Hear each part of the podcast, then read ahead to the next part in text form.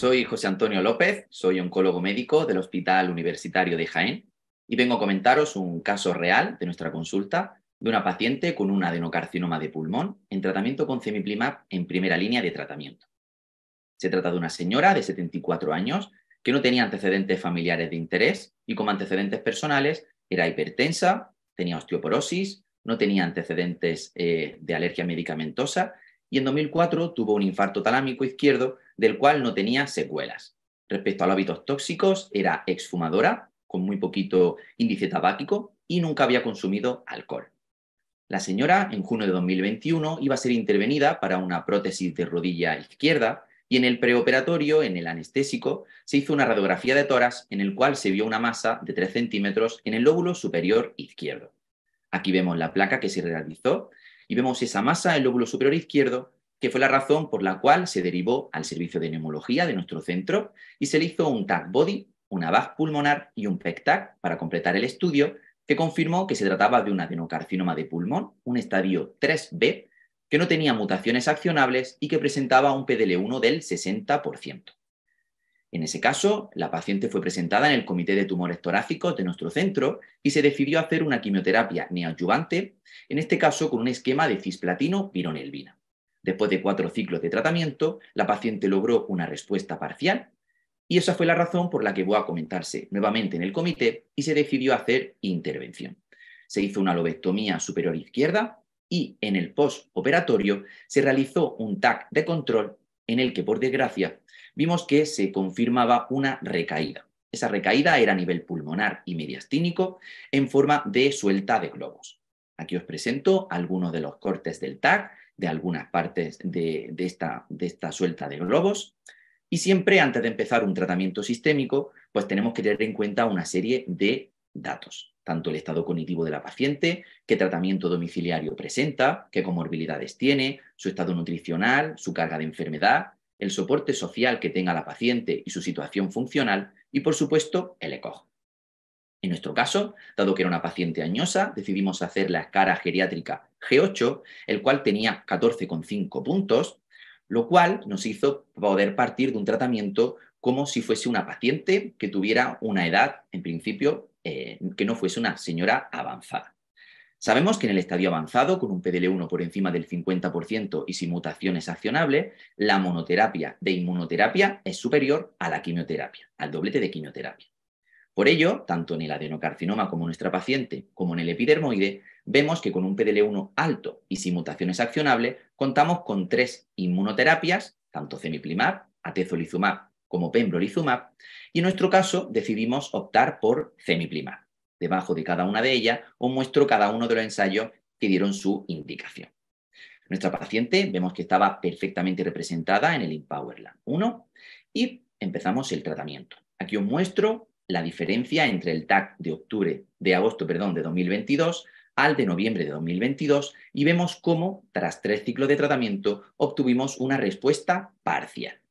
Además, la paciente estaba presentando una tolerancia muy buena al tratamiento y su única clínica era la gonalgia izquierda, que como hemos dicho, estaba pendiente de realizarse la prótesis de rodilla, que a raíz de su diagnóstico oncológico de traumatología optaron por parar dicha intervención. En el quinto ciclo, la paciente comenzó con una clínica de picor, una zona, como vemos en la imagen, de un eritema compatible con un eritema psoriásico en el cuero cabelludo, y siguiendo la guía de práctica clínica, como la que muestro aquí de ESMO, vemos cómo la toxicidad dermatológica es el efecto secundario más frecuente en pacientes tratados con inmunoterapia, que hasta el 50% de los pacientes van a tener algún tipo de toxicidad de este tipo, que rara vez son eh, una clínica grave, ni hace falta hacer una discontinuación del tratamiento y que generalmente pues la clínica es leve. La presentación clínica que pueden tener a nivel dermatológico es muy variable y normalmente aparece a las seis semanas, pero es verdad que nuestra paciente pasó un poquito después. Para hacer el diagnóstico, generalmente es a nivel clínico, aunque puede ser necesario realizar una biopsia de la lesión. Cuando la realizamos, vemos cómo hay un estrato córneo engrosado, unas crestas interpapilares alargadas y vemos una infiltración de linfocitos perivasculares. En nuestro caso, cuando llegó al quinto ciclo, la paciente con esta clínica decidimos continuar con cemiplimab, dado que lo consideramos una toxicidad grado 1, pautamos prenisona oral, 10 miligramos diarios, y añadimos un antihistamínico oral de cara al prurito que presentaba. En nuestro centro tenemos la suerte de contar dentro de la unidad de dermatología con una compañera que está especializada en la toxicidad inmunorelacionada a dimer dermatológico y la paciente fue valorada por nuestra compañera que confirmó el diagnóstico de un eritema psoriásico inmunomediado, mantuvo el tratamiento pautado nuestro en la consulta y añadió un tratamiento tópico. Prácticamente aquí os muestro cuál sería el algoritmo en función de la toxicidad, en función del grado y el tratamiento que sería en función de cada uno de ellos, como todos conocemos. La paciente continuó con el tratamiento y en diciembre de 2022, en la siguiente revaluación, obtuvimos una respuesta radiológica completa. Aquí vemos en algunos de los cortes cómo hay unas pequeñas zonas ya fibróticas únicamente, pero ya no vemos esa suelta de globo como veíamos al inicio. Como única clínica, para destacar, la paciente comentaba un dolor en la muñeca izquierda que podría estar compatible con una artritis grado 1, si bien es cierto que con antiinflamatorio el dolor cedió y el dolor de la rodilla se fue manteniendo con seguimiento por traumatología. Actualmente, a nivel oncológico, nuestra paciente continúa en respuesta radiológica completa. A nivel traumatológico, gracias a esa buena respuesta y al gran eh, eh, seguimiento que está teniendo gracias a traumatología, se han vuelto a plantear la posibilidad de intervención de la prótesis de rodilla izquierda y a nivel dermatológico, la paciente presenta el eritema psoriásico controlado. Recientemente, hace unas semanas, se han presentado los datos de cemiplimab en casos en los cuales es una enfermedad localmente avanzada sin metástasis a distancia y vemos cómo hasta el 4,4% de los pacientes en el Empower LAN 1 obtuvieron una respuesta radiológica completa, como en nuestro caso, y hasta un 15% presentaban altralgia y un 11% RAS cutáneo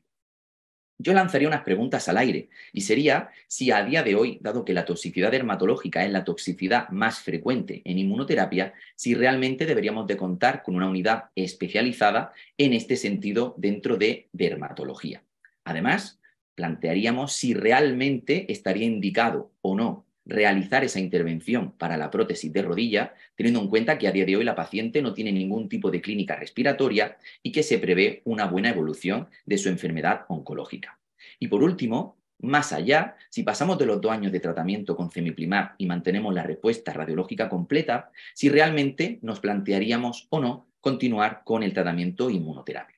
Lo que está claro es que gracias a Cemiplimab, en primera línea de tratamiento, hemos logrado una respuesta radiológica completa con una toxicidad magnífica de nuestra paciente. La toxicidad que ha presentado ha sido manejable y sin necesidad de suprimir el inmunoterápico y gracias a esa buena evolución, la paciente de nuevo vuelve a estar en lista de espera para esa prótesis de rodilla que realmente fue la razón por la que se realizó el diagnóstico de su enfermedad oncológica.